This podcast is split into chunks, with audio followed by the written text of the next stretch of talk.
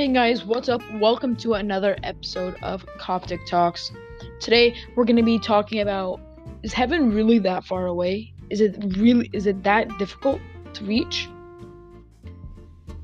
So, let's start. So like for an orthodox Christian, it could feel so distant, leading us to a frequent sense of guilt and despair, never feeling we have done anything or can do enough in a sense, heaven is both far and near.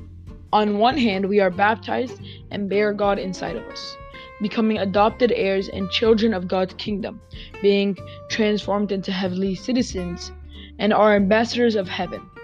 Also, we walk into church and worship among the angels, and touch the body and blood of Christ. But on the other hand, we read honest warnings throughout the scripture that tell us plainly of what awaits sinners and on top of that, when we talk about people who made it to heaven in the Orthodox Church, we almost exclusively hear about the only of the loftiest of saints as being certain of their eternal place, and rarely hear about the regular people in heaven. While the requirement to strive to enter heaven and pursue holiness will never go away, from my surveying the afterlife experience of regular people and looking into the scriptures and the fathers, I think heaven is a lot closer than we tend to think. One of Satan's devices our tools and his toolbox is leading Christians to fall into despair, leaving us to feel like our attempts to be godly are just hopeless. So why even try? As his grace Bishop Yusuf teaches, Satan is called in the scripture three things the deceiver, the tempter, and the accuser. After he has deceived us into believing sin is okay, he then tempts us to fall into sin. He turns around and deceptively accuses you of being a helpless case that cannot overcome your weakness. End goal to keep you from getting back up and repenting. As long as he can keep you down, he wins. As Saint Jerome taught, despair is the one sin for which there is no remedy. To overcome the feeling of despair, we have to remember how much God loves us and how He actually situated things to make it easier for you. Imagine this you have a court date to handle a traffic ticket, and you hired an attorney to mediate between you and the prosecutor to resolve it. Imagine it then that when you appear in front of the judge to seek some merciful resolution, your attorney goes and sits on the bench and hears the case. Awesome, right? This is how God deals with us. Scripture teaches us the scripture teaches us that while the devil, devil stands as our accuser, prosecutor, Christ is our advocate, the attorney, and our just judge. Not only this, the scripture tells us that God will work in us to assist us to overcome while God calls us to be blameless. He who calls you to, is faithful. Well, who will do it? First Thessalonians 5 23 to 24.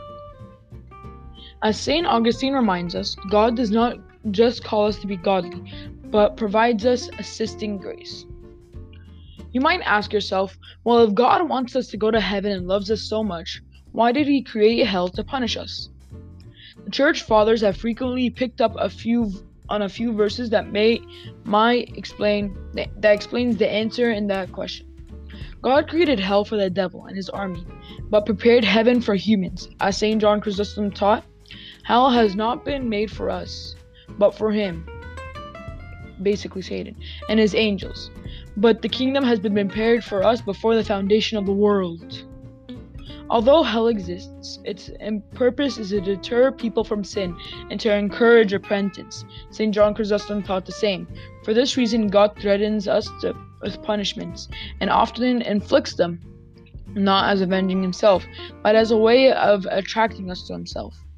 God says and does everything, but not by way of avenging himself on account of our former deeds, but because he wishes to release us from our disorder, and by means of right reason is quite possible to be convicted of this. It is similar to the threat of prison in the legal system.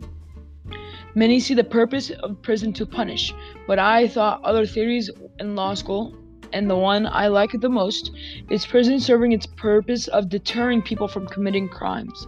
Interesting, the word sometimes used for prison is penitentiary, because prison is meant to reform people by encouraging repentance.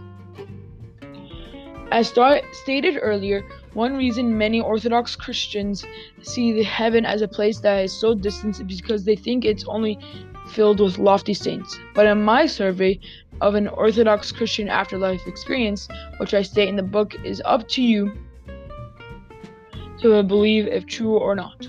I found several regular people ending up in heaven. And I'm going to give some examples. Here are some examples.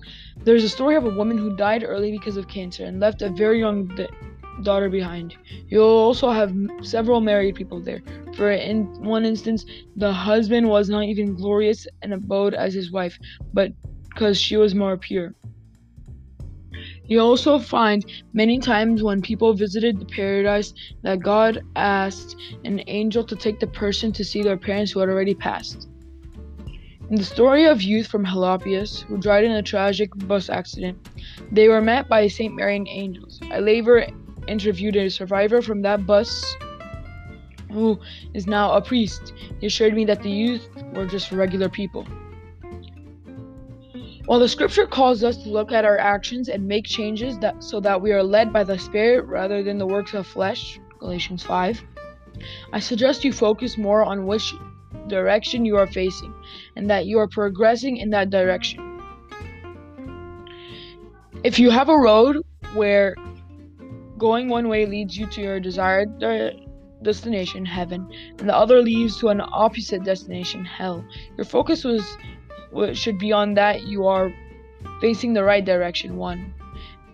And one facing the right direction and two progressing toward it which progression is made by being more heavenly.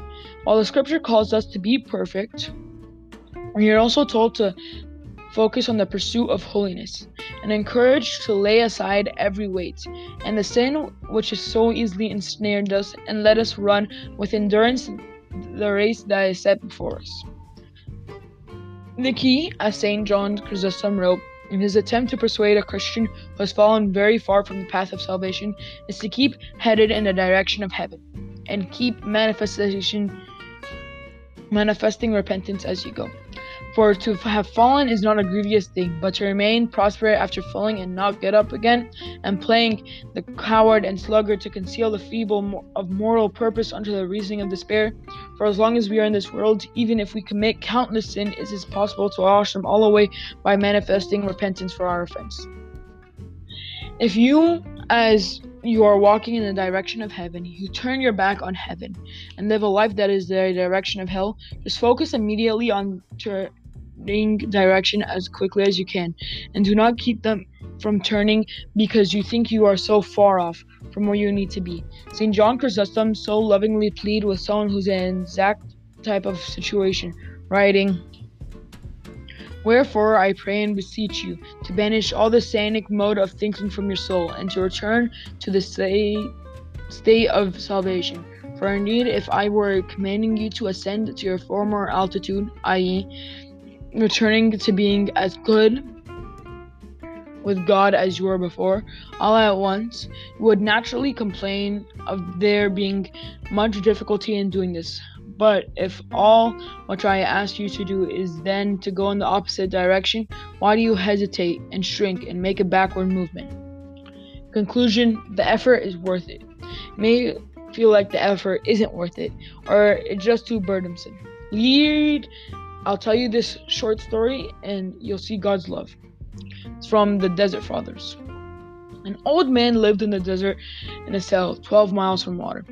Every time he went to draw water, he toiled and said, What good is this labor? I will go and live close to the water. Saying this, he turned back and saw someone who was going with him and counting his steps, and he asked, Who are you? He said, I am an angel of the Lord, and I have been sent to count your steps and to give you your reward.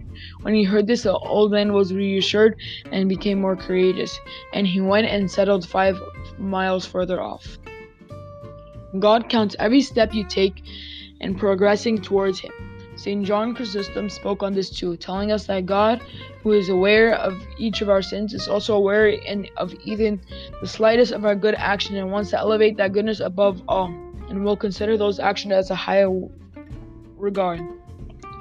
The man who has represented the devil evils which he has done, even if he cannot exhibit the repentance which his offenses deserve, will have a commensurate reward for not a single item of good, however small it may be will be overlooked by the righteous judge. For if he makes such an exact scrutiny of our sins as to require punishment for both our words and thoughts, words and thoughts, much more will our good deeds, whether they be great or small, be reckoned to our credit today.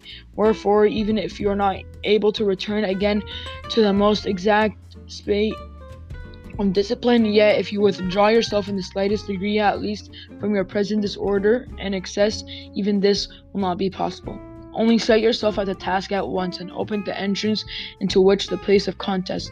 But as long as you tarry outside, this naturally seems difficult and impractical to you. And glory be to God forever. Amen. That's going to be all for today. We'll see you next episode. See you soon. Bye.